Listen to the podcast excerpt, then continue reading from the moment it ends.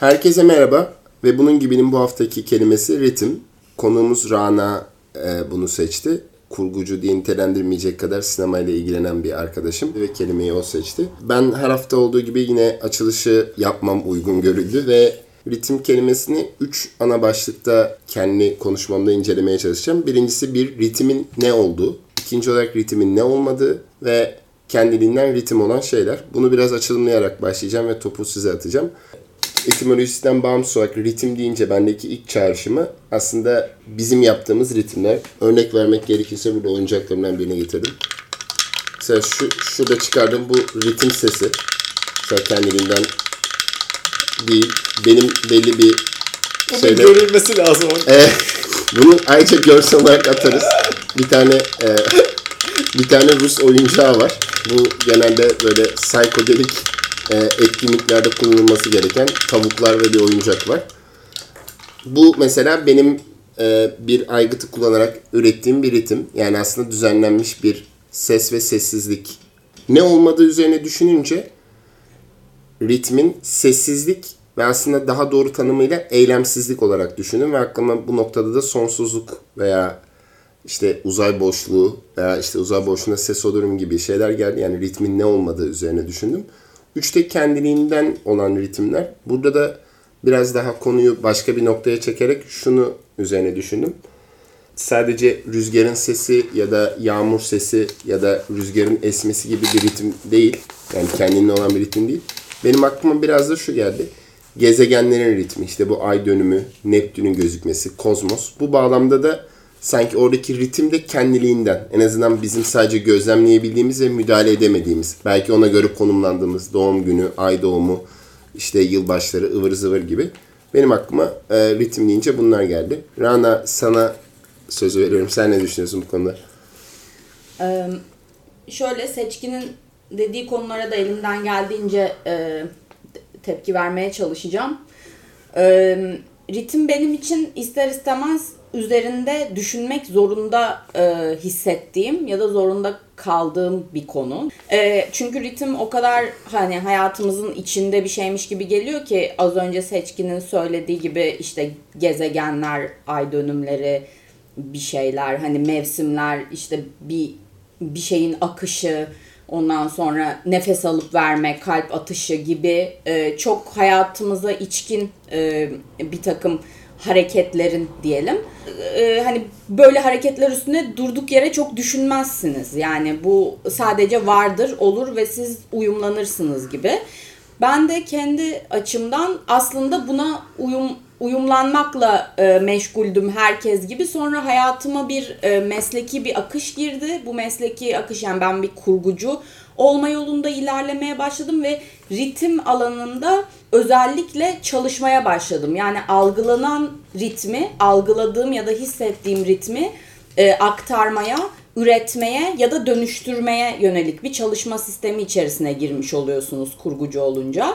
Dolayısıyla ritme dair bir farkındalık oluşturdum mes- mesleğim dolayısıyla. Bu da hani şey gibi bir an durduğunuz yerde düşünürsünüz kalbim nasıl bir hızla atıyor bunu ölçersiniz ya. Ee, ben de malzemede malzemenin tabiri caizse kalbi nasıl atıyor biraz e, onu keşfetmeye yönelik bir çalışma içerisine giriyorsunuz. E, ilerledikçe ritme hükmedebileceğinize dair bir şey fikir oluşuyor. Ee, böyle. Ama senin şu kelime ve konuşmanda bir ritim ya. Mesela öyle kendini rahat hissettiğin zaman konuşma hızında. Hı hı. Mesela bir yerde ders verirken ya da bir açıklama yaparken ya da konuşma yaparken konuşma ritmin değişiyor. Mesela bazen çok hızlı konuşuyorsun. Zaten sürekli ritme hakim oluyoruz. Seninki aslında biraz daha seyircinin ritmi yakalaması ile ilgili bir şey. Sen zaten ritmi sürekli düzenliyoruz ya. Yani. Ha evet. Burada şöyle bir fark var. Hep bahsedilir kurgu konuşmalarında. Ritim başkadır, tempo başkadır diye. Aslında orada tempo ile ritmin günlük dilde çok e, karıştığı ya da birbirine kurta, birbirine e, birbiri yerine kullanıldığı bir e, durum var. Tempo aslında hızla alakalı bir konu. Yani benim burada atıyorum daha rahat olduğumda daha e, tempomun düşük konuşmam ama daha stresli olduğumda daha hızlı konuşmam gibi konular. Bunlar bir tempo meselesi. Ama ritim aslında e, kelime kökeni itibariyle de e, measure'dan geliyormuş. Yani ölçü. Bir akışın ölçülmesi, measurement of flow falan diye de böyle etimolojik kökeninde şey açılımlar bulabiliyorsunuz. Aslında bir ölçü meselesi. Mesela ritim dediğimizde aklımıza ilk hadi ben sinemacıyım ama aslında ilk müzik gelir. E, müzik yani müzikte ritmin açılımı şu şekilde. Mesela bir nota işte dörtlük notalar var, ikilik notalar var, birlik notalar var gibi e, nota uzunlukları var aslında. Mesela işte re notasına e, ikilik nota olduğu zaman işte dört vuruşluk bir ritim var orada. Bir uzunluk yani bu. Ama e, mesela dört vuruşluk bir re notasını üst üste beş kere verdiniz. E, ve bu bunu ne hızla verdiniz? Tempoyu oluşturan şey de bu. Dolayısıyla ritim aslında oradaki notanın yani müzikal olarak ölçüsü. Biz bunu tam karşılar mı bilmiyorum ama plan, görüntü ve hani e, plan dediğim şeydeki plan tabii bunu hani sinema terminolojisine biraz e, hakim olanlar e, plana dair bir hani fikri vardır muhtemelen. Plan e, uzunluğunu aslında böyle bir tür nota gibi belki alıyoruz. Yani e, işte name dropping yapmayalım dedik ama şimdi bu konu bu ritim konusu her türlü gidip gidip hani bir kurgucu perspektifinden Sovyet montajına ve Eisenstein'a çıkıyor bir şekilde ve birileri e, illaki bunu dinleyen ritmik montaj ve metrik montaj gibi kavramlardan e, işte haberdar olabilirler. Ritmik montajda da diyor ki içerideki yani plan içinde olan şeylerin de kendi içinde bir akışı vardır. Yani plan içerisinde bir içerik vardır mesela ve bu içeriğin kendisi de bir ritim oluşturur. Yani bu içeriğin içer, e, içerisinde hareket çok hızlı olabilir, hareket çok e, ya da atıyorum duygular çok e, yoğun olabilir, yakın planlar kullanıyor olabilir, geniş planlar hani geniş açıdan görüyor olabilir gibi plan içi dinamikler var. Ve plan içi dinamikler de aslında mesela bir filmin ritmi dediğimiz şeyi belirleyen. Dolayısıyla hani e, müzik tarafında ritim dediğimiz şey çok daha tanımlı hani bir nota üstünden konuşulabilecek bir şeyken e, film tarafında yani o, görüntü ve sesin bir arada olduğu bir audiovisual mı diyelim audiovisual'da ritmi ölçmek çok daha kompleks bir konu.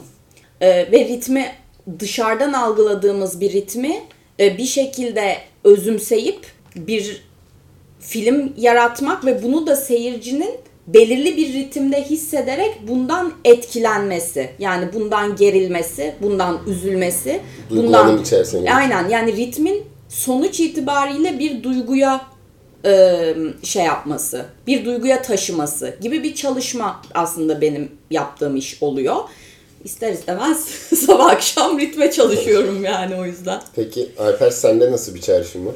Şimdi biliyorsunuz malum malum kelimeyi söyle o kadar da değil canım yani şey seçkin 500 kere falan çakacaktı ben bir şey söylemesem o yüzden durdurdum tamam. Yoksa hafif bir şey kaybedenler kulübü havası yaratabiliriz yani tamam. çakmak sesiyle. Bence buraları kesmeyin. bloppers olarak koyalım evet. değil mi? Zaten şey o kadar çok konuştum ki e, karşı taraftakiler daraldı ve sigara yaktı şu an yani. Böyle bipliyor muyuz? evet. Ya. Şimdi biliyorsunuz benim buradaki bütün podcast'teki birinci amacım bir kelimeyi söylememek üzerine. Şimdi bunu söylemeden bunu söylemeye çalışacağım. Düzenli dinleyicilerimizin olduğunu biliyor muhtemelen. Ee, benim as ya ben aslında çok fazla söyleyeceğim bir şey yok üstüne ama şey dikkatimi çekti. Ritim ve tempo arasında bir ayrım yaptınız demin. Evet. Ee, şimdi benim bende şimdi ritim deyince benim aklıma sadece yani ölçüm diyebilirsin. Ben aslında tekrar aklıma geliyor. Nihayetinde e, seçkin yine bunun fizik e, göndermesini yaptı. Bana kalırsa yani ritmin ölçüsü hertz'tir yani her şeyin dalganın bitişiyle bunun sıklığı arasındaki bir şey. Hani düzenle ilişkili bir şey. Şimdi kelimeyi kullanmamak zorundayım. O yüzden elimden geldiğince etrafından dolaşacağım. Kullandın ama. Yok yok kullanmadım. Hala kullanmadım. Yok. Ee, şimdi bunun ne kadar nasıl ifade edeyim? Hani bunun biçiminin ne olduğu hala bir ölçüm konusu. Fakat e, tempo yani mesela hız anlamındaki şeyleri ritim arasında bir ayrım yaptığında sanki bende şey izlenimi yarattı. Hani ritim sanki hani kontrolümüz dışında olan evrenin kendi özellikleri içinde var olan bir düzenken tempo bizim kontrol ettiğimiz şekil verdiğimiz yani aslında insanoğluna atanmış olan o özgür iradenin kullanımı sonucu temponun şeyin ritmin değiştirilmiş haliymiş gibi bir izlenim edindim. Doğru mu anladım? Kastınız bu muydu? Onun açıklaması o açıklasın. Ee, şimdi doğru mu anladım kısmında önce estağfurullah demek istiyorum çünkü böyle kendimi bir şekilde şey bilir kişi hissetmiyorum. Ben bilir kişiyim. Ben bu konuda son söz sahibi benim evet. Sen söyle. Ya e, tempo şöyle e, ritim işte dışarıdan gelen bir şeydir ama tempoya hükmedebiliriz kısmı e, doğru mu anladım? E, şimdi şöyle bazı olayların yani bazı duyguların diyelim hangi tempoyla e, ve ritimle verildiğinde daha e, doğru geçeceği e, ya da daha algılanabilir olacağı konusu biraz buradan hüküm konusuna geleceğim yani tempoya biz hükmedebiliriz kısmına. Biraz alımlayıcı tarafla alakalı bir konu aslında. Şöyle biz tempoya da ritme de kasti olarak hükmediyoruz ki yani yaptığım iş özelinde söylüyorum.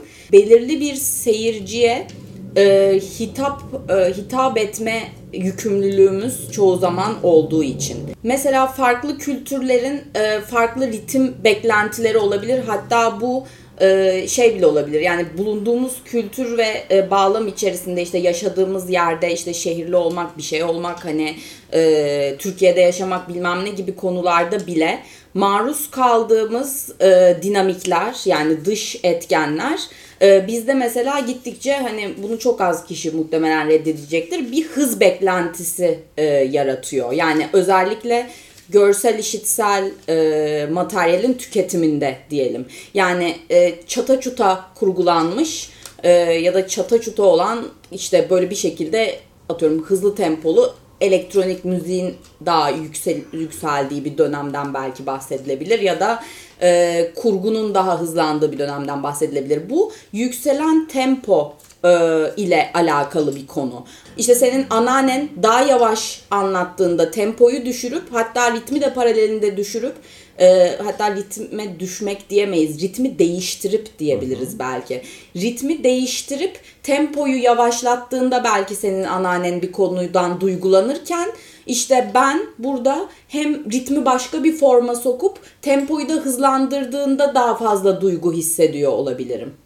Bunu anlatabildim mi? Dolayısıyla hani hüküm konusu ikisine de hükmümüz geçer. Ama şöyle bir şey var. Burada elindeki malzemenin yani bir malzemeyle yapıyorsun sonuçta kurduğun şey e, bir araç yani araçlardan bir şey yapıyorsun. Müzikte notaysa bu işte sinemada da şey olsun görüntü, ses, e, oyunculuklar bilmem ne yani dekor her şey yani. E, bunun yönetilmesi olsun. Sonuçta ortada bunları bunlar bir ritim ve ölçüyü inşa etmenin aracı diyelim. Sonuçta araçlara da bağlısın. Yani duyguyu oluşturmakta şunu demek istemem. Hani e, biz ritmi ve tempoyu kurduğumuzda her türlü bir duyguyu hedeflediğimiz duyguyu inşa edebiliriz demek istemiyorum. İçerik duyguya zaten katkısı olan bir şey. Ama içeriği doğru ritim ve tempoyla yani doğru kalıplarda vermezsen o zaman hedeflediğin duyguya gidemezsin diyebilirim. Tamam. Senin ritim tempo ile ilgili ayrıştığın şahsla benim benim ayrımım biraz etkisi oldu. Sen orada nereye varmak istedin? Yani e, biliyorsun ben hani kontrolümüzün dışında bir şey olduğu gerçeğini kabul etmekle reddetmek arasında gidip geldiğim için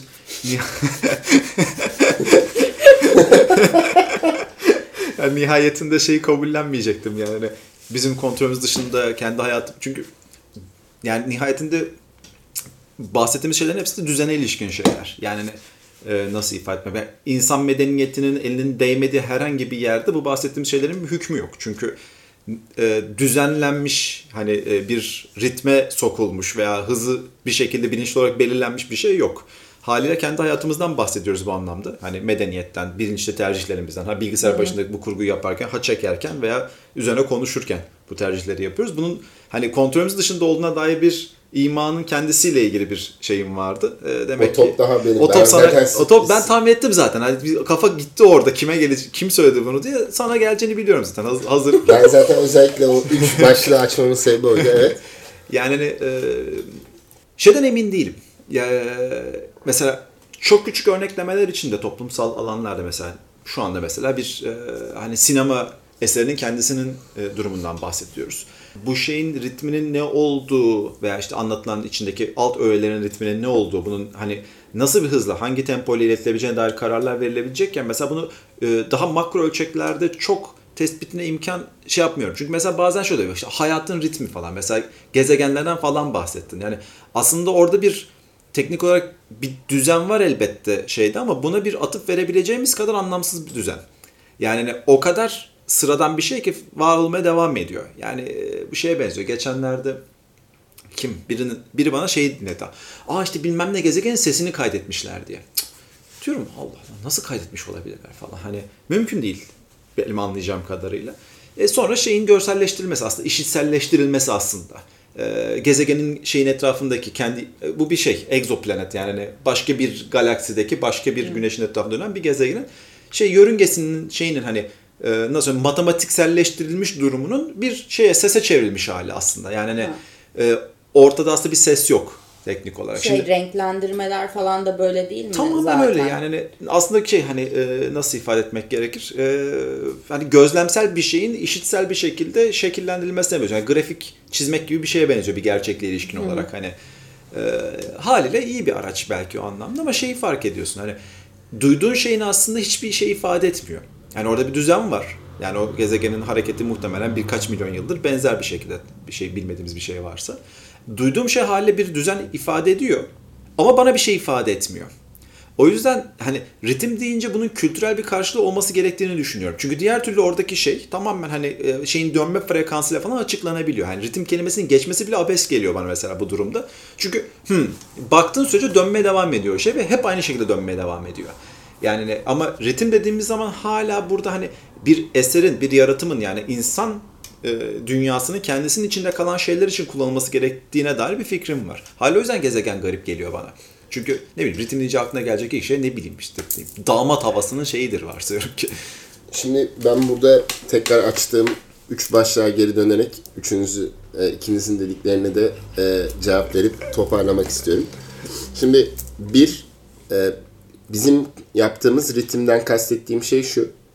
E, mesela daha hızlı konuşmak, yüksek sesle konuşmak ya da e, gözlemlediğimiz bir şeyin ritmik olarak yani senin dediğin tekrar mevzusu bu fark ve tekrar. Yani o işte bu var olmanın dayanması filminde geçen mesela Esmus Sein orada karakterlerden biri şey diyordu.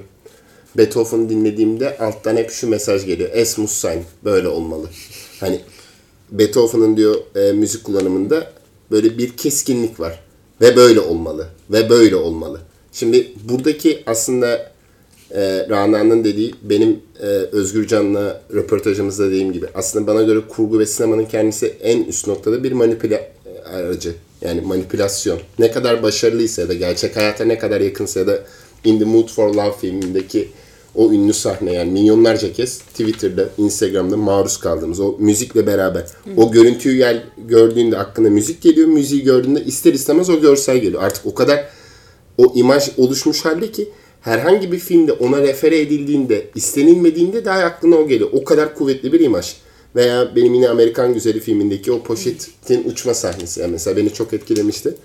İşte mesela beni e, benim buradaki ayrımımdaki şey yani neyin ritim olduğu, neyin ritim olmadığı, mutlak sessizlik, yokluk, sonsuzluk. Çünkü bir şeyi sonsuzluğa çektiğinde yani hareketin bittiği noktada aslında ritim yok. Aslında hareket olduğu sürece ritim var. Ee, çok doğru. Yani e, Zaten ritim- ben bilir kişiyim. yani e, ritim konuşmaya başladığımız yer evet hareketten bahsettiğimiz yer diye e, söylenir birçok kaynakta. Yani, yine bilir e, kişi olmamayı şey Yok bende kesin bilgiler var. O konu- yani biz, bizde kesin. Ve Üçüncü noktada da kendiliğinden ritmi olan. Burada bu sadece inseste ya da özgür irade ya da tanrısal bir mutlak bir yerden bahsetmiyorum. Bazen de mesela e, benim en çok geyik yaptığım şeylerden biri. Bu sene kış geç geldi. Mesela bak bu işte insanlığın bence en çok büyük çözmesi gereken zaaflarından biri. Lan kış nasıl geç gelebilir? Şimdi bak buradaki aslında kendimizi ne kadar önemli yere koymamızla ilgili bir problematik var. Bir şey kış geç gelemez. Rüzgar yanlış zamanda esemez. Fiziksel koşullar onu gerektirdi. Hani rüzgar doğru zamanda eser. Yağmur kendi ritmiyle. Bu Ya- tam biliyorsun şey yani marketten yemek alan bir insanın endişesi biliyorsun değil mi? Yo çoğu insanın şeyi böyle. Mesela Koca bir medeniyet kuruldu bunun üzerine. Nil taşıyacak diye aman Ee, tanrım deyip sinüsler, kosinüsler. aç kalıp ölüyordu insanlar seçkin. Yani şimdi buradaki Ee, bu konuya e, gelmek isterim yani Şey, bu algılanma konusuna. Evet, bu şimdi- bir algı e, algıyla alakalı ya da beklenti diyelim. Beklentiyle alakalı bir konu bence. işte buradaki bu kendiliğinden ritmi olan şeylerde mesela benim e, yine daha romantik bir yere çekerek Alper'in e, şey e, sabrını biraz taşırayım ve sıra ona gelene kadar köpürsün. Ya mesela atıyorum sizin için önemli olan bir buluşma, görüşme ya da e, flörtöz bir randevu ya da işte e, ne? Randevu. iki, kelime, iki kelimeyi de katlettim. Erkan. evet, evet. Ee, orada mesela kalp atışınız hızlanır, nabzınız hızlanır ki mesela çoğu yerde aslında bu ritimle ilgili ilk verilen örnek nabızdır. Bu müzik teorisiyle ilgili kitaplarda falandır. Çünkü e, değiştirilemeyecek ve hayati olan işte mesela nedir? Bayağı değiştirebilirim ya. Nabzını- Aborjinler yani değiştirebiliyor da üzerine musun? aborjinler aborjinlerin bunların üzerine eğitimleri var. Nabzı e, değiştirmekle ilgili. Ama şimdi e, özünde mesela e, nedir? Bütün hastane dizileri veya filmlerinde bir yerde bir noktada bir şey vardır. Hani işte kalp atışı görünür. Biz de seyirci olarak gerizekalı olduğumuz için aa yavaşlıyor demek ki ölüyor. Hani bu aptal bilgi verilir ya. Şimdi e, buradan yine Sherlock bölümüne referans vermek gerekirse o nabzı hızlandırabilirsin ama işte mesela göz bebeklerinin büyümesi, küçülmesi muhabbeti var ya. Kimyasal olan şeyi değiştiremiyorsun ya. Tepki tepkime olayını değiştiremiyorsun. Yani mesela sen bir durum olduğunda mesela araba çarpmak üzere diyelim. Mesela heyecanlanıyorsun, dur diyorsun, bağırıyorsun. Mesela bu e, Hollywood filmleri arasında çok lafı geçmesen bence çok güzel bir film. Yani belki çocukken izleme etkisi olabilir. Meksikalı diye bir film vardı. Julia Roberts'la Julia Roberts'la şey oynuyordu. e, Brad Pitt oynuyordu. Orada hikayeye göre işte bir tane film var. Filmde bir tane silah var Alper. Ve e, silahın tetiğini çektiğinde öyle bir mekanizması var ki tersine işliyor. Ve Seni mi vuruyor? kendini vuruyorsun. Bir yerde Julia Roberts e, şey yapıyor. E, silah vuracak, kötü bir adamı vuracak. Orada Brad Pitt ne olur yapma, sakin, sakin. Oradaki mesela o heyecanlanması ve müdahale etme çabası var. Orada aslında bizim ve onun bildiği, seyircinin bildiği ama kadının bilmediği bir şey. Mesela onu oluşturabilmek çok zor. Ya da işte bu yine e, Dustin Hoffman'ın oynadığı Rain Man filminde mesela. Rain Man'in gerçekten otistik olduğuna inanıyoruz ya. Hani hani neredeyse Dustin Hoffman acaba otistik miydi diye bir soru soruyoruz. Şimdi mesela çeşitli hastalıklı gördüğümüz insanların yani hastalık diye adettiğimiz e, şeylerde aslında onların kendi bir ritim duygusu var. Aslında buradan daha başka bir noktaya çekmeye çalışıyorum. Aslında bizim aykırı bulduğumuz sıra dışı ya da hastalık diye yaptığımız şeyler de aslında genelde bir ritim bozukluğudur. Mesela alakasız bir kelime söylemesi veya bir şeyi 7-8 kere kafiyeyle konuşması, ritmik konuşması. Aslında bütün bu şeye alışılmışın dışında olması. Doğru. Yani e, aslında o beklenti dışılık yani bir ritim bozukluğu ya da bir aykırılık durumunda biz buna şizofren, otistik vesaire diyoruz. Yani toplumun çoğunluğu olsaydı şu anda normalde adlettiğimiz şey bir, bir ritim bozukluğu olacaktı. Mesela atıyorum işte Rain Man'deki ünlü sahne kibritler yere düşer adam der ki 312 tane var. Hani hani dur baba hani hani sakin hani. Şimdi ama aslında onun gözünde oradaki 312 arasında bir fark yoktur. Bir, bu noktada da aslında bu ritim bozukluğu, ritim ya da neyin ritim olup olmadığı, kendiliğinden ritim olması. Bana göre dünyadaki bütün şairane şeyler kendiliğinden olan ve ritmine hayran kaldığımız şeylerdir. Doğalında olan şeylerdir. Yapay olan bizim müzik aletiyle çıkardığımız ya da daha e, senle aldığımız o kitap e, doğayı taklit mi, mimetik mi deniyordu? Doğayı taklit Evet. etmedeki e, doğayı taklit eden müzik anlamında ritmi taklit etme, doğanın ritmini taklit etmedeki şey yani benim birinci sınıflandırmam daki şey de şu oluyor. E, onun o üçüncü doğal olana yakınsadığı sürece aslında biz etkileniyoruz. Yani bizdeki en büyük etkilenmeler genelde bir filmde diyorsun ki vay be adam muazzam oynadı. Gerçeğin neredeyse ta kendisiydi gibi bir his var. Ben bunu söyleyerek topu sana atıyorum. Ee, şöyle belki de gerçeklik ya da doğala yakın olmak üstünde biraz e, fikir telakkisinde bulunabilir. Şöyle gerçeğe yakın olmak yani evrenden söz ediyoruz ve burada bir doğadan söz ediyoruz. Ama e, bir eseri oluştururken e, orada aslında ikin, ikincil bir evren yaratıyoruz. Sinemanın ger- ne kadar gerçek hissettirdiğinde, e, duygulandırdığına dair belki de bir şey Kabullendim. çıkarabilirim. Daha ana e, ana akım ya da o evrene sokma, orada yaşatma hedefli olan filmlerden bahsediyorum. Çünkü bir şey sadece e, görsel işitsel bir e, zevk hani Video art. unsuru olarak e, dev bir video art gibi de bir film eserinden bahsedebiliriz. Çünkü sinema her zaman hikaye anlatmak zorunda mıdır? Belki tartışılır. Hareket olan herhangi bir şey hikaye anlat- anlatmak zorunda. E, değil. Yani ne bileyim atıyorum Godard'ın imgeler ve sözcükler yani. Evet. Hani e, izledin mi sinemada? Evet evet. Mesela hareket var mı? En azından plan plan içinde var. Ama e, seni sana bir hikaye anlatıyor mu? Fikirsel Yanlış hatırlamıyorsam çıkarıyor. anlatma. Anlatmıyor. Fikirsel yolculuğa çıkarıyor. Evet. O da bir yolculuk. Evet ama e, sana orada yani sen bir hikaye izlemiyorsun. Şöyle kısaltayım o zaman bu konuyu. Olay örgüsü vermeyen film olabilir mi? Evet. Pek tabii ki olabilir. Narratif yani. Narratif Evet, narratif, aynen. Okey. Non-narratif Şimdi diye de söylenebiliyor. çünkü- okey. Hani hareket varsa hikaye vardır. Böyle bir bağıntı yok benim için. Aha. Ee, ama hareketin olduğu yerde ritme gebeyizdir. Ee, ritim bozuk olabilir. Ritim doğru olabilir. Yanlış olabilir. Çeşitli şekillerde yargılanabilir. Güzel olmayabilir ritim. Hani e, Rahatsız iyi hissettirmeyebilir. Ama şunu söyleyebilirim. Ritim e, duygusu, aa, ritmi güzel dediğin şey genelde senin beklentine cevap veren şeydir Çok güzel cümle kurdum. e, beklentine cevap verdiyse sen büyük ihtimalle dersin ki ritmi güzelmiş. Şimdi kurguda süreç mesela şöyle işliyor. Diyelim ki bir şey kestim. Ritim çalışıyor mu diyoruz? Çalışıyor diyoruz mesela. Bir yerde diyelim ki bir plan fazla uzun kaldı ve öteki plana geçti ya da tam tersi oldu. Plan kısa kaldı, öteki plana geçti. Bana geçen his şu oluyor. Ee, ya da büyük ihtimalle seyirciye geçecek his de bu. Ya ritmi çalışmıyor, ritimde bir bozukluk var. Bu çok yüksek ihtimalle hem benim içsel beklentilerim hem izleyicinin içsel bir takım beklentilerinin dışında bir durum oluştuğu için ritmi çalışmıyor diyoruz. Algılama konusu, algı. Ee, sen bir ritmi algılarsın. Yani şöyle algılarsın. Herhalde doğru kelime budur bilmiyorum. Ee, sana geçer yani bir his olarak böyle. Hani nasıl söyleyeyim sana? Eğer sen bu işin profesyoneli değilsen ya da profe- e, bunun üstüne ekstra düşünmediysen e, sadece algılarsın ama bazen şeyi bile söyleyemezsin. Şu plan uzun kalmış. Onu bile söyleyemezsin.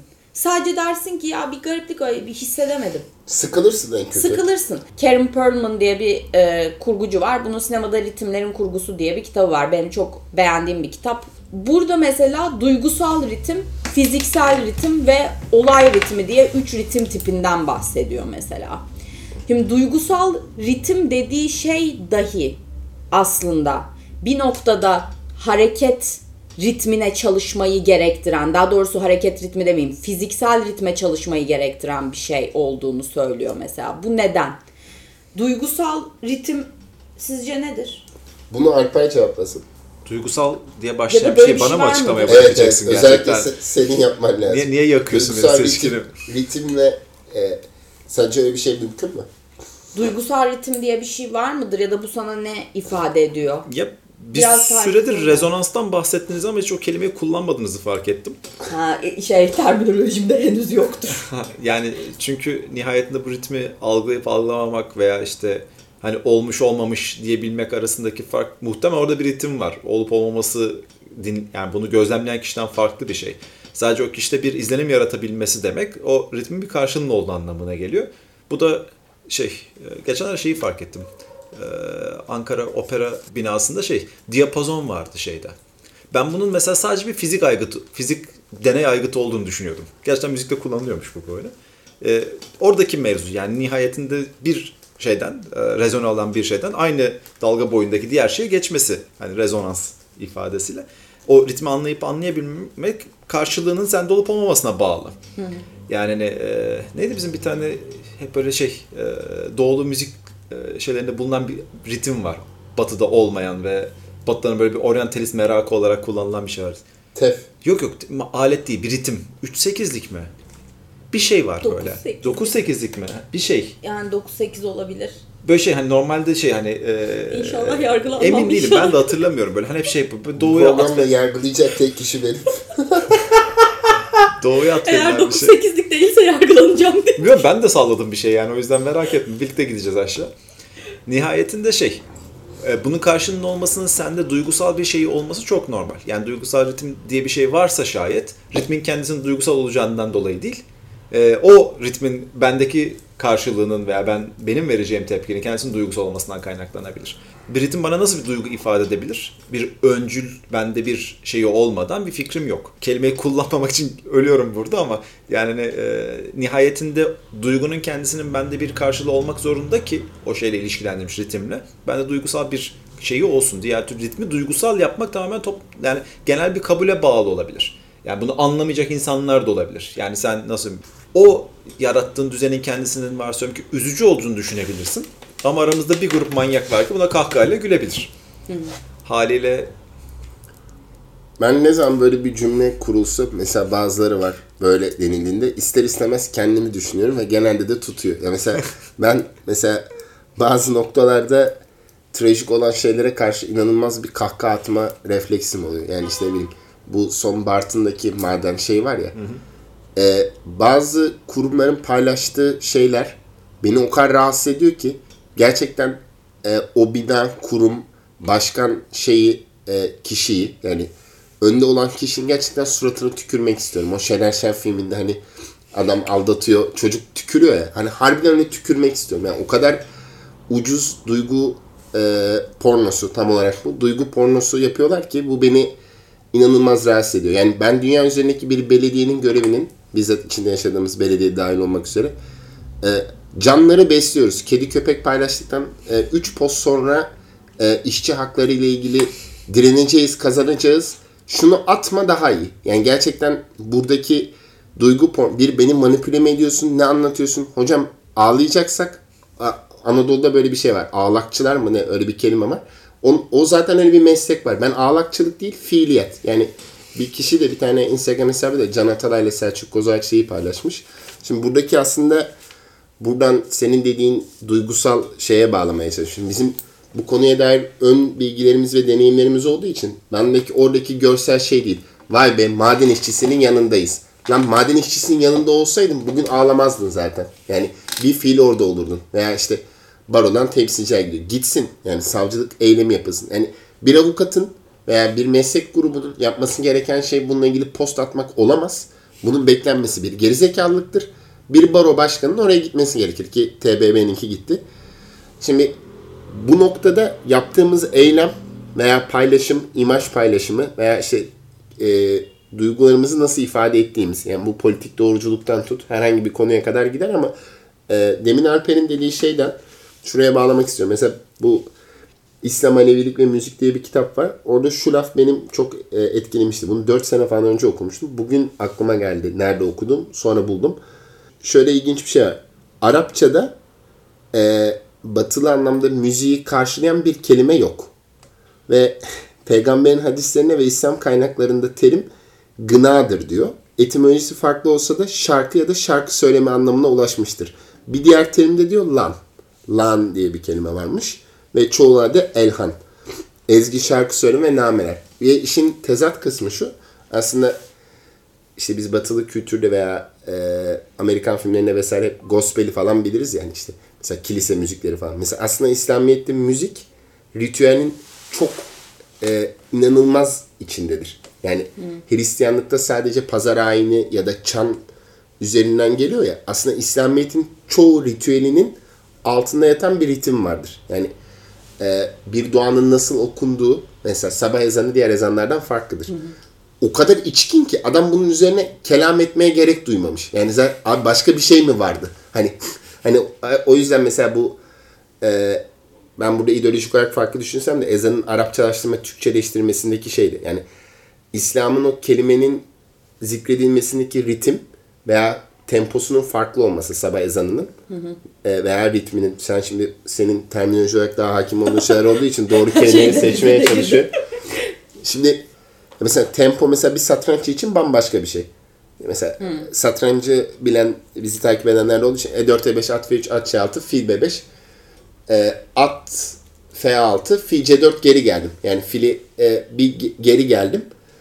E, at çarpı E4, fil B5 yaptım. Mesela burada aslında tempo kaybı veya kazanma. Mesela bizde tempo satrançta sıra tabanlı bir oyun olduğu için sen aslında doğru refleksi vermediğinde ya da bir hamleyi aynı taşla ilk kere oynadığında tempo kaybı olarak basitçe adlandırıyoruz. İşte düştü tempo aynı şeyden bahsediyor. Evet. Tamam. Yani e, ileriye doğru belirli bir hızda bir gidiş vardı ve o gidiş bir aksamaya uğradı. İşte aslında tempo aynı zamanda ama satrançta hareketin kendisidir. Mesela Ha, tempo doğru. kaybı için aynı zamanda hareket, gözlemlenilen hareket olarak. Şimdi buradan da şuraya bağlayacağım ve topu tekrar sana atacağım. İkinize birden cevap olacak şekilde. Şimdi buradaki aslında gözlemleyemediğimiz ritimler gibi bir laf etti e, Alper bu gezegenlerle ilgili. Ben aslında orada kastettiğim şey şöyle. E, işte e, biz çocukken... Gözlemleyemediğimiz demedim ya anlam ifade etmeyen. Ha, Tamam hayır şey dedin ya hani gezegen bizim için anlam ifade etmiyor. Gözlem ama gözlemleyemiyoruz da bir. Gözlemleyebiliyoruz canım gördük mü bakıyoruz. Tamam. Ama o bahsettiğin güneş güneşin oradaki ölçebiliyor. gezegen gezegenin ritminden bahsediyor. Şu an gözle göremiyoruz. Yani gözünle göremediğin çok şey var. Bu onun E, tabii. dönmediği anlamına gelmiyor. yani Tamam. çeşitli araçlarla bir ölçebiliyoruz. şekilde Ya gör, mesela yani şu an- bizim algılarımızın içinde görülebilen bir tarafı var. Benim mesela e, Gözlemlenebilen bir tarafı var. e, çocukken e, benim mesela şey çok ilgimi çekmişti. İlk böyle biz ilkokuldayken şeyler vardı ya işte. E, Mars, Dünya, Neptün, ıvır zıvır hepsi bir arada duruyorlar. İşte ben hep diyordum ki lan kafamda Allah Allah diyorum bunlar böyle mi duruyor? Yani ben çocukken o ilk tabloyu gördüğümde lan böyle olmaması lazıma dair içkin bir fikrim var ama hani bilmiyoruz tabii o zaman fizik müzik hiç bilgimiz yok. Sadece diyorum ki Allah Allah. Hani hani yani kafamda şey diyorum lan böyle duruyorsa bir saçmalık olması lazım. Hani masada yan yana mı duruyorlar? Ben ilkokuldayken e, ilk sorduğum soru şuydu. Bunlar nasıl duruyorlar? Yani hani Ya bu böyle çok e, böyle Newtonyen bir saflık değil mi?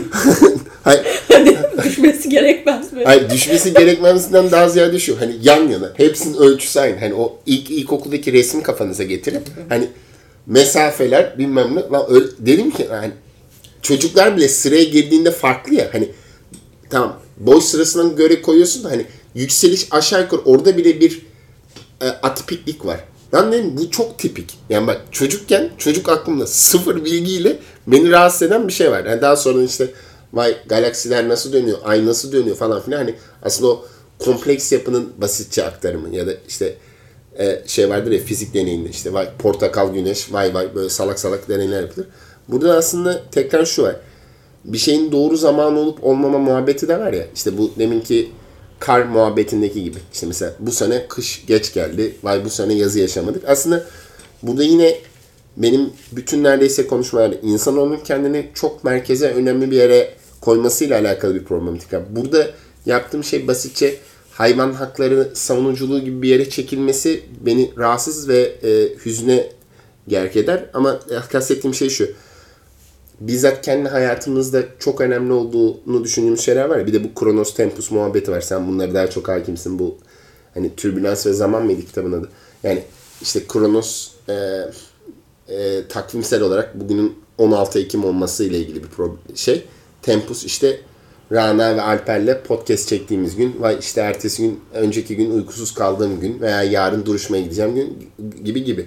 Aslında bir noktada ritim muhabbetinde de senin kendi hayatının ritminde veya sen modernizmle ilgili şey dedin ya bizim daha hızlı olmamız bekleniyor gibi bir bir şey söyledin. Hani burada aslında şey şu. Aslında o toplumun dayattığı, toplumun bilinçli veya bilinçsiz olarak dayattığı hızlanma veya İstanbul'da yaşamak, Türkiye'de yaşamak ya da köy hayatında yaşamak ya da işte Nepal'de bir Budist olmak. Yani o- hepimizin bir zaman algısı farklı veya şey neydi? İlkbahar, sonbahar, yaz, kış. E, Kim Ki Dokun filmi miydi? Evet. Tamam okey. Ben o Koreli yönetmenlerin ismini tam doğru söyleyemediğime odaklandığım için her seferinde filmin isimlerini Koreli biri gibi düşünüyorum. E, Bu maalesef. Bu da işte bizim batı endeksi düşünmemize alakalı. Buradan özetle şunu söylemeye çalışıyorum. Aslında bütün bu tempo, zaman, ritim duygusunda ben en son noktada şuna varmaya, hayatının ritmini yakalayın gibi kişisel gelişim kitaplarından daha ziyade şu var. Şimdi e, yürüyüşümüzün ritminin değişmesinin bizde fizyolojik bir karşılığı var. Şimdi Alper buraya gelirken bisikletle geldi. Nefes nefese kaldı. Hızlı koşarsın. Yavaş yürürsün. Ya mesela atıyorum e, sevdiğin bir insanla yan yana yürüdüğünde ona e, yak, yakınsar bir şekilde yürürsün. İstem dışı olarak hafif daha yavaş yürürsün eğer o yavaş yürüyorsa. Hızlı yürüyorsa hızlı yürürsün. Aslında o tempo bir nevi aslında buna dans etmek de dahil olmak üzere. Aslında o yakınsama halleri bence genel olarak bütün ilişkilenme biçimlerinde aynıdır. Yani bunu da çok şiirsel bir yere bağlamak istemiyorum ama daha bilinç dışına gönderme yapmak gerekirse annemizin bize konuşma biçimi ve annemizin bizi dinlemesine kadar gider. Yani eğer senin annen baban çocukken seni çok dinlemiyorsa ya da dinlerken atıyorum bulaşık yıkıyorsa veya kitap okuyorsa veya alakası bir şey söylüyorsa senin insanlarla ilişkilenme biçimin de aynı ritimde oluyor. Yani mesela odaklanarak dinlemek, gözlerin içine bakarak dinlemek bu e, gerizekalı kişisel gelişim kitaplarında var ya yüzlerine bakın. Odadaki herkesin gözlerinin içine bakın. Mesela bu tip e, buradan metrik kurguya bağlayacağım. Çok bambaşka bir noktada ama Hayda. e, buradaki şeyin şu, kastettiğim şey şu. Aslında e, bu mesela şurada verdiğimiz es, ben sigara yakmak için verdiğimiz es'e dahil olmak üzere. Aslında tüm iradi veya irade olmayan seslerin bir ritmi var ya. Aslında bu senin e, kişine dair bir şey veriyor. Senin öznel tutumun bir şeye geç kalma veya atıyorum sen mesela normalde geç kalmasın. Abi geç kalmışsın kusura bakma 10 dakika. Kimisi için 10 dakika zaten o ne olacak ya. Şimdi o zaman algısı ve ritim algısı zaten bizim doğduğumuzdan itibaren kalbimizin atışından annemizin sesiyle ninide uyumaya kadar. Niye bazı çocuklar annesinin sesini duyunca uykuya dalıyor? O dünyanın en iyi sesi olduğu için ona alışkın. Ya buradan da fark ve tekrara bağladım. Bayağı bir şeyi birbirine bağlamaya çalıştım ama buradan senin soruna cevap veriyorum. Bence duygusal ritim var. ya işte böyle. Soruyu sordum. Aslında bu dediğin şeyin galiba bir karşılığı var. Adı da e, bu küçüklükten beri gelen e, işte ya da şey örneği çok daha somuttu. İşte sevdiğin biriyle yan yana yürürken ona daha yakın yürümek gibi gibi konular. Buna galiba e, kinestetik empati diyorlar. E, kinestetik empati aslında e, şöyle bir şöyle tanımlanıyor. E, hareketle birlikte hissetmek. Hareketle hissetmek. Bir hareket görüyorsun e, ve bununla birlikte bir his yaşıyorsun. Atıyorum tüylerin diken diken oluyor ya da bir şey oluyor. E, o izlediğin ya da o şahit olduğun hareketin e, ritminin bir şekilde sana geçmesi gibi bir şey. Yani orada bir çizgide uzlaşıyorsunuz ya da bir küme yani bir ortak küme oluşuyor. Buna e, aynı zamanda şey e, deniyor. Yine bu hmm, sinemada ritimlerin kurgusu kitabına referans veriyorum aslında şu anda. Ayna nöron muhabbeti. Ama ayna nöron konusunu çok kişi e, bir şekilde duymuştur büyük Açık ihtimalle. bilinç programını takip eden herhangi biri 3 bölümde bir geçiyor. Evet. Ha öyle mi? Evet. tamam. Benim hobim. Ben de çok süper bildiğimi iddia Ben bayağı edemem biliyorum. belki. O işte şey Anlatsana oluyor. böyle bir şey. Ya çocuk anne çocuk gülümsüyor ya mesela. Evet. O gülümsemedeki şey şu. Biz insan olarak gülümsediğimizde veya fotoğraf çekilirken selfie sen gülümsediğinde diğerinde de hafif bir gülümseme belirir. Ha. Bu aynı nöronların etkisi. Değil mi? Bu Evet, böyle bir şey bunlarda da basitçe. var. Üst beynin gelişmiş bütün varlıklarda bu var. Ee, işte bu ikisi birden yani bir tür kinestetik empatiyle birlikte aynı aynı nöronların aktive olduğu durum aslında seni e, hareket tabanlı bir e, materyalden bir, bir şey hissedebilir ve onun ritmine kapılabilir bir hale getiriyor seni. İcra eden kişi olarak beni ama aynı zamanda eseri tüketen kişi için de böyle Peki bir mevzu var. duvarın yıkılmasını bu bağlamda nasıl ele alıyorsun? Hmm. Mesela Fleabag dizisi gibi. Dördüncü duvar birden bozuluyor. Veya Alper şey diyor. Abi kahveye süt koyar mısın? Veya Rana kahveye süt koydu diyor. Mesela tam bu diyaloğun üzerine. Mesela birden o negatif yapıdan çıkıp başka bir müdahale var ya. Hmm. Mesela bu bir ritim bozukluğu mu? Yoksa zaten hayatın normal akışını bir ritim olarak alıyoruz? Şöyle ben ritmin e, bir yandan alışılabilir bir şey olduğunu düşünüyorum. Dolayısıyla yani bunu hani tamamen burada bir şu an beyin fırtınası yapıyorum ve alışılabilir bir şey olduğunu düşünüyorum. Alışılabilirden kastım şu. Sen aşağı yukarı belirli bir ritimde e, algıladığın yani ritmik olarak algıladığın bir materyali tüketmeye başladığında bir yerde beklenti dışı bir şeyle karşılaştın. Bir bozulma hissettin. Tamam, bu dördüncü duvarın yıkılması belki böyle bir konu. Bir yerde bozulma hissettin. Bu bozulma kendini belirli bir e, aks ya da bir anlatı içerisinde tekrar etmeye başladı diyelim ki. Hani bozulma diye ilk etapta sana bozulma gibi çarpan şey e, aslında sonradan bir tür motife ya da bir tarza, bir stile, bir modele dönüşebilir. Şimdi e, senin burada oraya gelene kadar seyirciyi hani Fleabag örneği üzerinden düşünelim. Gerçi Fleabag de yani bu dördüncü duvar dediğin konu zaten yanlış hatırlamıyorsam e, çok erken aşamada zaten bir stil olarak kırılmış vaziyette. Evet aslında onun Yani- ritmi zaten öyle. Evet yani onun e, belki stili, tarzı, tasarımı bilmiyorum başka bir karşılığı var mı bunun ama zaten o. Hani format o aslında. E, dolayısıyla hani Fleabag'de sen artık e, beklentiyi başka bir şey üzerinden kırmıyorsun. Kurmuyorsun özür dilerim. Beklentiyi dördüncü duvarın varlığı üstünden kurmuyorsun. Senin beklentin, dördüncü duvar beklentin çok önceleri zaten kurulmuştu. Dolayısıyla bu iş senin önüne geldiğinde ve sen bunu tüketmeye başladığında evet bunun bir adı var. Bu dördüncü duvarın yıkılmış olduğu bir iş diyorsun mesela. Ama bunu ritminin bozukluğu üzerinden yargılamıyorsun. Ritim tamamen başka bir yerde duruyor çünkü burada. Onun kendi içinde başka bir ritmi vardır. An- anlatabildim mi? Şimdi bu e, ritmin alışılabilen bir şey olduğu e, konusu benim biraz ilgimi hani çekiyor. O yüzden hani oraya bir tık dönmeye çalışacağım.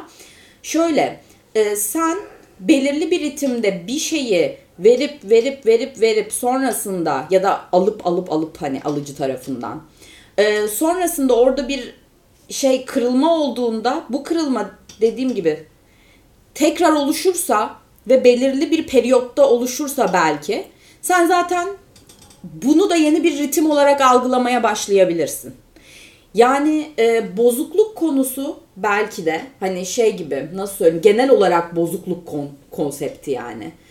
Zaten bir beklentinin daha önce konuştuğumuz gibi yıkılmasıyla alakalı bir konsept olduğu için sen bozulmayı tekrar tekrar tekrar verirsen o bile kendi içinde ritim bozukluğunun bulunduğu bir total ritme dolayısıyla bozuk olmayan bir şeye dönüşebilir. Mesela sen bunları anlatırken Alper'in kafasındaki şey ne biliyor musun? Kimyasal bir şeyin reakt reaksiyona uğraması. Senin kafanda ilk canlanan şey bu değil mi peki? Nasıl Ka- kabaca böyle şeyler düşünüyorum. Alıp götürdük. Evet. Modülasyon falan düşünüyorum. Evet. Neden ya da nasıl böyle şeyler düşünüyorsun? Biraz açar mısın? Bozuk, bozukluğu modüle ederek aslında yeni bir düzen oluşturuyorsun. Evet. Çok da şaşırtıcı gelmiyor bana. Üzerine bu kadar düşünecek bir şeymiş gibi gelmiyor. Evet, o zaman her şeyi böyle algılıyor. İnsan ilişkilerine dair bir şey konuştuğumuzda da Alper onu kimyasal reaksiyon olarak gördüğü için. Abi normal bu kadar zaman geçince doğal olarak bunlar çıkar. Peki Peki, buradaki ders şu abi. Deterministle asla rakı masasına oturma. peki sen peki bu, Ya bana bir laf mı geliyor şu anda? Onu al- Yok herkese geliyor, insanlığa geliyor. Yani onun bir parçası olarak hissediyorsan şayet kendini evet sana Ne da geliyor. Onu bir parçası olarak hissediyorsan kendini evet sana da hani 8 milyarda bir, bir laf geliyor. hani buna cevap vermeye değecek bir oran olarak görüyorsan sana kalmış bir şey. Ben görmüyorum mesela. peki Alper sen biz fazla sinema üzerinden konuştuk. Devam edin. Ya sen bu ritim konusunda senin buraya eklemek istediğin veya çıkıntı yapmak istediğin bir şey var mı? Hiçbir O- şey yok. Ben oturup dinleyeceğim galiba böyle. Aa, hayır Ben sıkıldım. Yok. bak, bak mesela bak bu yine duygusal Niye, duygusallıkla niye ilgili. eğlenmiyorsun Alper eğlen. Ritmin tekrarlanması mevzusu. Sen onu söyledin sonra açık bıraktın. Ben bir şeyler doldurmaya çalıştım. Bu örüntü. Sen şimdi yazılımla da ilgilenen biri olarak bunu yorumlarsak. Bir şeyin tekrarı veya tekrarın bozulması mevzusu. Şimdi bu kendi başına bir ritim oluşturuyor dedi ya Rana. Şimdi peki e, mesela yazılımda bazı şeyler copy paste ile veya işte tekrarla yapılıyor. İşte bir noktada o minik bir ayrım aslında bambaşka bir görsel ortaya çıkartıyor gibi gibi gibi şeyler. Bu konuya dair sadece müzik dışında aklına ritim ne geliyor? Yani başka açılımlanma. Mesela ben sen ikinci aşamaya çok geçtin. Mesela ritmin olmadığı yere dair çok laf edersin diye çok bekledim. Hiç saldırmadım. Ya ritmin olmadığı bir yer var. Ben hala şey konusunda ısrarcıyım. Ritim yani insani bir soru, durum. Yani hani, e, evrenin herhangi bir yerinde gözlemleyebileceğimiz erişimimizin dışında olan veya gözlemde herhangi bir nasıl ifade? Doğal aktivitenin kendisinde ritim olduğunu iddia edebilir miyiz? Yani nasıl ifade etmem gerekir? Yani, Güneşin doğması. ya evet mesela hep şey hani astroloji şey Allah belamı versin. Astronomik şeylerden bahsettik sürekli olarak. Şey yani hani, e, mesela ne bileyim dünyanın yörüngesine ilişkin bir ritim olduğunu söyleyebilir misiniz? Vallahi yörüngesi birazcık şaşsa başımıza neler geleceğini Bu başka bir sorun. Yörüngesinin kendisinin bir ritim konusu olduğunu veya bunun bir ritmi olduğunu söyleyecek miyiz? Niye söylemeyelim? Yani bir Ya. sıklığı var. Bir dönüş e, biçimi var. Belli zamanlarda beklenebilen, belirlenebilir zamanlar belli bir noktaya geliyor. Evet. Fakat bunu sonsuza kadar tekrar ediyor. Neredeyse en azından bizim algımız kapsamında düşündüğümüz zaman. Ve hani hiçbir değişiklik olmuyor neredeyse. Olan değişiklikler zaten belirli şeyler. Haliyle nasıl şöyle söyleyelim ya yine yani müzik sanıyorum en temel örneği ama belli bir şeyin e, nasıl ifade edeyim notanın sürekli olarak tekrar ettiği bir durum var. E, tartışmanın kendisinde hep bu şey ortaya çıkıyor. Benim kafamda da hep bu var. Yani ritmi sanki mutlak e, evrensel bir kapsamı olan ve hani e, aslında var olan bir şeyi manipüle ettiğimiz bir durum olarak algılıyoruz. Ben tam tersi aslında var olmayan bir şey yarattığımız bir şey olarak görmeyi tercih ediyorum. Çünkü evrende bir ritim yok. Evrende bir Bu düz bir iddiadır. Yok evrende bir ritim yok yani gerçekten çünkü ritim olabilmesi için bir şeyin yaratılması gerekir. Yaratı da bize has bir şey. Yani başka herhangi bir şey bir şey yaratmıyor evrende. Şimdilik bildiğimiz kadarıyla biz yaratıyoruz sadece bu durumda. Kalan her şey varlar çünkü varlar. Yani hani- ve öyle devam ediyorlar durumlarına. Sen ama şu an e, benim anladığım kadarıyla kavramsallaştırmaya karşı duruyorsun zaten. Yani sen e, biz bir şeyleri e, tanımlarken zaten var olan şeylere aslında bir isim yakıştırıp duruyoruz belki. Yaptığımız e, yani modernitenin yaptığı şey zaten buydu ve böyle git hani e, gidiyor gibi bir şey. Aslında kendin söylüyorsun işte şey diye e, belli bir düzende dönüyor E, mesela belli bir hızı bir şeyi bir şeyi var diyorsun. Zaten bizim ritim kavramını devşirdiğimiz yer böyle bir yer. Yani benim burada anlamadığım şey senin sen kavrama karşı çıkıyorsun ama kavram zaten senin var dediğin yani varoluşun içerisindeki bir şeyleri tanımlamaya yönelik bir e, kavram kavramlaştırma yani. Yanlış mıyım? Yo aslında Hani- toplumsallığına if- işaret etmek istiyorum. Yani bizim ritim olarak algılayacağımız veya şimdi yani ne duygusal ritmi bana sallamıştı Seçkin. Yani ritmin bir anlam ifade edeceğine dair olan şimdi niye bir saattir hani bir edebi üretim olan sinema yapıtlarının ritmi üzerine tartışıyoruz veya işte bu ritmin temposu ne ifade edeceği üzerine bunun üzerine bir şey yaratıyoruz. Bu haliyle of, çok zorlanıyorum kelimeyi kullanmayacağım. Yani nihayetinde bir dünyanın üzerindeki bir grup atom üzerine bir bir şeyi modüle ediyorsun. Bu modülasyonun nihayetindeki şeklini belirliyorsun. Ama bu bizim yarattığımız bir şey. Yani nasıl söyleyeyim uzaydan bize film gelmiyor.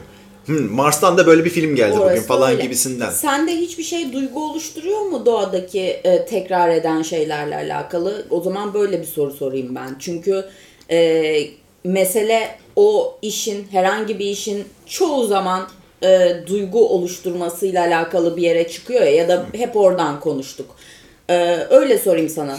Ritmik diye yani bizim ritmik dediğimiz senin demediğin o güneşin doğuşu atıyorum. hani bu sende herhangi bir duyguya işaret ediyor mu? Bu arada hayır cevabını almaya o kadar hazırım ki şu Yok anda. etmiyor. Yani Hı? etmiyor gerçekten. Evet. Eden şeyler güneşle ilgili değil. Öyle ifade edeyim. Yani e, oradaki ayrım şeye çıkıyor. Benim bundan keyif almama sebep olan geçmişten gelen şeyler var. Yani ne bileyim annem elimden tutmuş beni güneşe götürüp oturtmuş. İlk defa güneşin izlenmesi gerektiğini biri bana öğretti. Muhtemelen.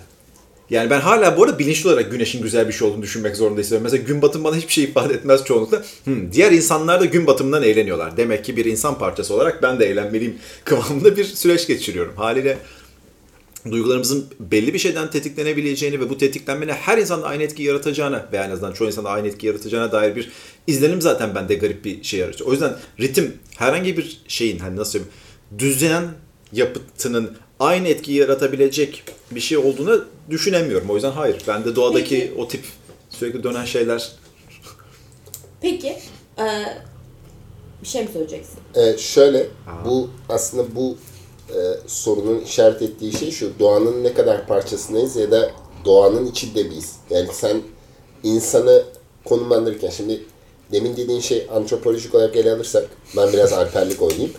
Ee, mesela e, Dolunay, şamanlarda, İskandinav mitolojisinde, insan onun erişebildiği yazılı, sözlü bütün kaynaklarda mesela diğer ruh alemiyle kapı açılımının işaretidir. Yani işte ne bileyim e, işte o gün ölülerle konuşulabilir ya da işte e, o gün tanrısal varlıklar. Niye? Çünkü Dolunay oldukça az rastlanan bir ayın görünümü. O yüzden bütün bu paganik öğeler, şamanik öğeler, bütün hepsi mesela e, şeyde e, Dolunay'da kendini ifade eder. Nedenini çünkü olabildiğince az rastlanıyor da işte ne bileyim e, bu işte mavi ay, kırmızı ay rengi değişmesi muhabbetleri falan var ya işte sadece şuradan gözlemlenebilir. Şimdi veya güneş tutulması. Mesela bir güneş tutulması insan hayatı boyunca ne kadar şahit olabilir? Ben şey hatırlıyorum gazete falan ek vermişti. O salak gözlükle bakmıştık. Mesela hani bize bu öğretilen kültürel şeyin ötesinde ben şöyle bir noktaya geliyorum. Biraz daha e, Tarkovski filmlerinden çıkmış gibi olacak ama Bu çok Tarkovski'den alıntı yapacağım bir noktaya geldi de bir şey e, var. evet evet. Şimdi mesela buradaki şey şu. Maneviyat dediğimiz şey yani bence daha mükemmel bir tanımlama yok. Bu Tarkovski'nin belgeselinde Cinema as a Prayer belgeselinde bence insanoğlunun hepsinin izlemesi gerekiyor. Hatta Tarkovski filmi izlemeyenler bile izleyebilir bence. Muazzam bir belgesel. Orada maneviyata dair şunu söylüyor. Ben neden böyleyim? Dünya neden var sorusu maneviyattır diyor. Yani metafizik bir şeyle ilişkilenmesine gerek yok. Aslında oradaki gün batımlarını çok seven bir kişi olarak politik bir cevap vereceğim. Yani aslında o gün batımı veya Teoman'ın şarkısındaki gibi hani e, güneşin batışının, doğuşunun bize bizi Tanrı'ya inandırması. Şimdi aslında oradaki ne olursa olsun en karanlık gecenin ertesinde bir güneş doğar. İnsanların kendini motive etmesi için. Burada aslında gözlemlediğimiz dünyaya anlam yükleme çabamızın e, sana göre bu bir yardım çığlığı. Sen aslında bunu e, anlam kendimizi önemli hissetmemize dair bir şey. Veya doğum günleri. Ya mesela benim en sinir olduğum şeylerden biri şudur. Doğum günlerinden daha ziyade bizim kendi kurduğumuz ve ilişkilendiğimiz tarihler bence daha önemlidir. Yani Aa, 30 yaşına bastın. Klasik e, bizim sosyokültürümüzdeki e, kadınların en büyük şey 30 yaş. iki tane balon alınır. Maalesef bunu ben de bir ara taşıdım o balonu. Yani mesela bu imajın kendisi. Mesela 30 yaş. Bizim klasik sosyokültürel sınıfımızın göstergesi. Aa 30'a bastın. Lan sen 30'a bastığında insanlık tarihinde hiçbir şey değişmedi aslında. Yani 30'a bastın. Biri o sırada 32 yaşına geldi. Bir çocuk doğdu. Biri intihar etti e, kozmolojik olarak baktığımızda aslında bütün bu minik eylemlerimizin hiçbir anlamı yok. Ya da aslında her biri o kadar şey anlamlı ki bir noktada aslında totalde hepsi anlamsız. Çünkü e, bu politik dayatmalar ya da işte toplumsallığın içerisinde kendimizi yer edinmeye çalışıyoruz ya bi- bizzat bu podcast'in kendisi olmak üzere. Ritmin hızlanması veya bu ritmi gözlemlemek veya alımlama süreci aslında bir noktada şu.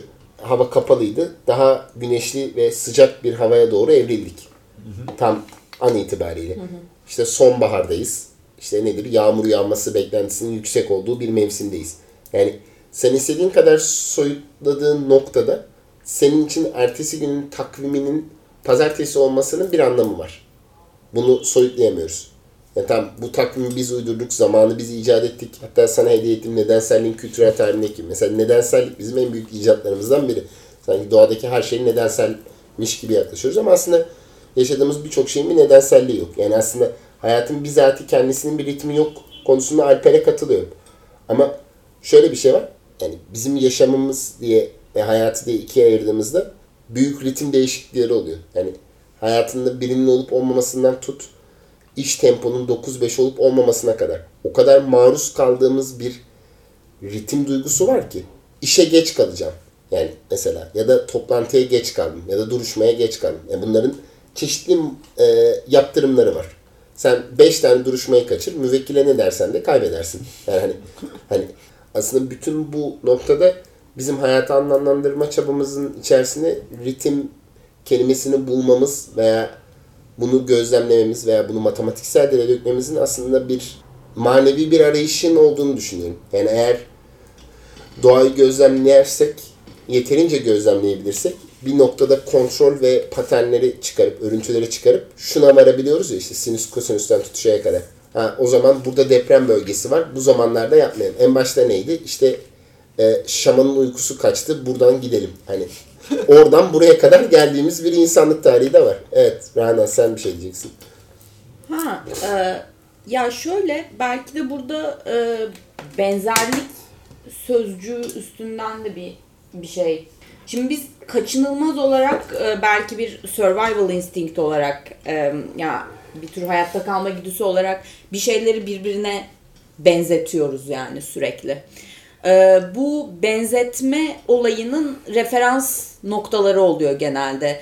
Hani benzetmeyi çok daha statik bir şey üstünden söyleyeyim. İşte X oyuncusuna işte Alper'in benziyor olması falan gibi hani daha böyle e, yine de çeşitli referans noktaları işte burnu benziyordur, ağzı benziyordur ya da gülüşü benziyordur, bir şeyi benziyordur ki sen onu ona benzetirsin. Bir başkasına sor- söylersin bunu bu günlük hayatta çok olan bir şey, bana çok denk gelen bir şey. Ee, işte o ona benzemiyor mu ya dersin. O da sana der ki yok ya bence hiç benzemiyor ne alakası var der. Yani senin referans noktaların bir şekilde yani benzerlik kurarken referans noktaların öteki kişide aynı şekilde aynı hissi e, uyandırmamaktadır. Hani bu çok sık olan bir şey benzetme konusunda. Mesela benzetme şöyle bir his olarak e, geçiyor.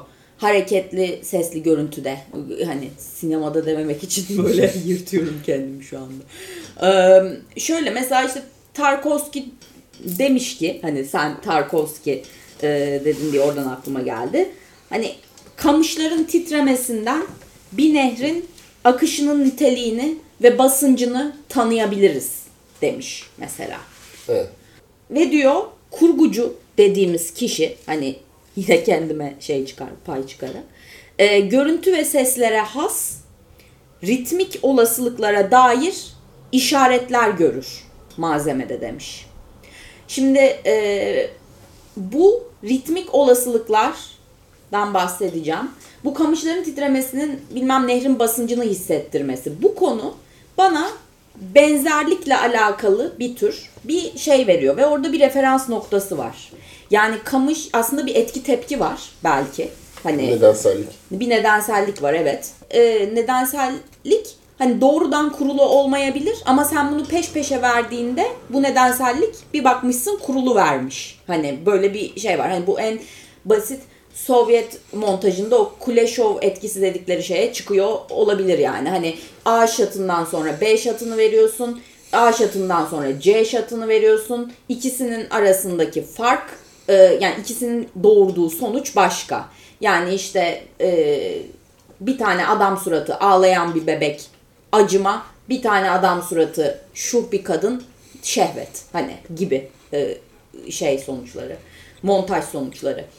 Buna benzeyen bir konu gibi geliyor bana. Bunu ne kadar ilişkilendiriyorlar literatürde bilmiyorum. Ama Tarkovski'nin dediği şey hani bir kamışın titremesinden e, nehrin basıncını hisset, hissedebilmek konusu biraz böyle bir konu ve gidiyor çıkıyor bir tür benzerlik ilişkisine.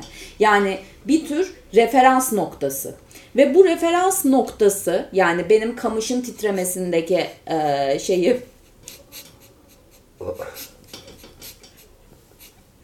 çok fazla kamış dedim diye mi gülüyorsun? Evet, bir saattir kalp tutmaya çalışıyor. Kamışa su.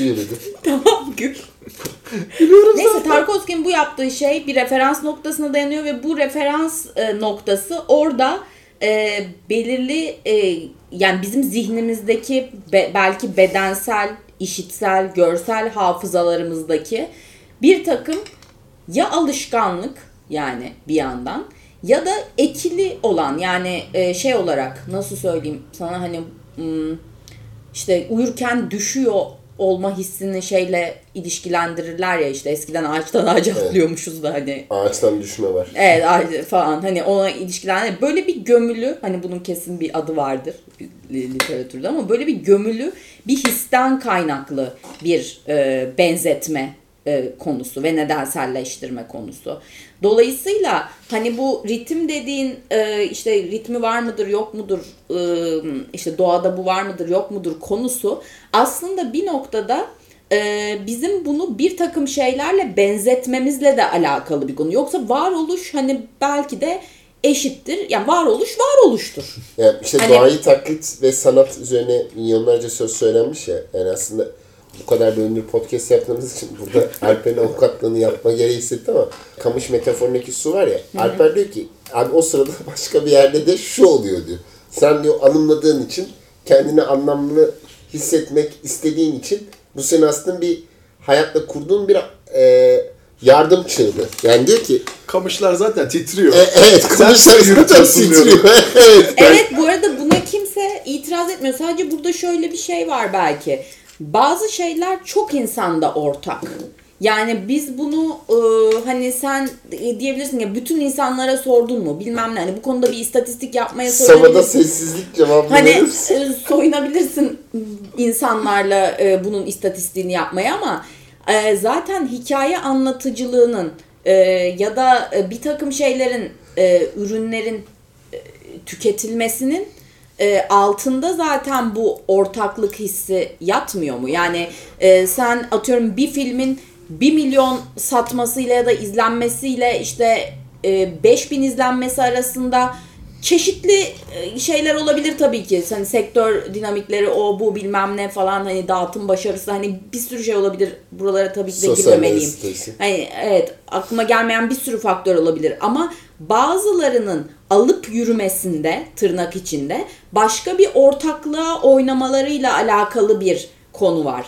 Bu tabii ki e, sadece bir ritim ortaklığı değil ama bir yandan da yani herkesin işte nefes alması, herkesin kalbinin çarpması gibi gibi e, tekrar eden ya da çok kişide olan bir takım şeylere ki buna psikolojik kurgu diyorlar sanırım. Yani Amerikan sinemasının hani üstüne çalıştığı, üstüne oynadığı şey. Hitchcock ekmekleri. Ha, herkesin e, bir şekilde ortak olarak ortak beklentilerine karşılık veren bir içerik artı bir ritim kurabilmesiyle alakalı bir e, durum ortaya çıkıyor. Demek istediğim şey e, bir e, düzenin okunabilirliği vardır. Hani e, öyle oku, böyle oku ama okuyan adama da bu düzeni niye böyle okuyorsun diyemiyorsun. Neden diyemiyorsun? Kültürel sebeplerle okuyor. Başka birikimlerle, başka benzetme e, yani benzetmeler istemsizce ortaya çıktığı için, bir takım ilişkilenmeler istemsizce kurulduğu için düzenler okunabilir hale geliyor aslında. Evet. Alper bu konuda son söylemek istediğin şey nedir? Ee, sadece aklımda kamış, su ve şey dolaşıyor şu anda. o yüzden bence yeterince topladık bence konuyu. Tamam. Ee, ben son cümleyi söylemek isterim. Ee, çok keyifli bir konuşmaydı. Ee, yer yer e, kelimenin genişliğinden dolayı dağılmış olabiliriz veya çok sinema ağırlıklı olmuş olabilir. Biraz Alper'i bu yüzden kaybettik. En çok Ömer üzülecek. Bence Sava'daki sessizliği tekrar bir e, analım. Bu kadar ritim konuştuk. Sava'daki sessizliğin e, romantizmi üzerine. E, bizi bu hafta dinlediğiniz için teşekkür ederiz. E, önümüzdeki hafta başka bir e, kelimede buluşacağız. Aynı zamanda bu bizim sezon finalimizdi. Rana geldiğin için çok teşekkür ederiz. 42. bölümümüz ve sezon finalimizdi. İkinci Ben- sezonda başka bir konsepte tekrar görüşmek isteriz. Evet sen Ha, sezon finalinize e, beni konuk ettiğiniz için çok teşekkür ederim. Rica ederiz. Teşekkür ederiz biz. görüşmek üzere. Hoşçakalın. haftaya başka bölümde e, görüşmek üzere. Hoşçakalın.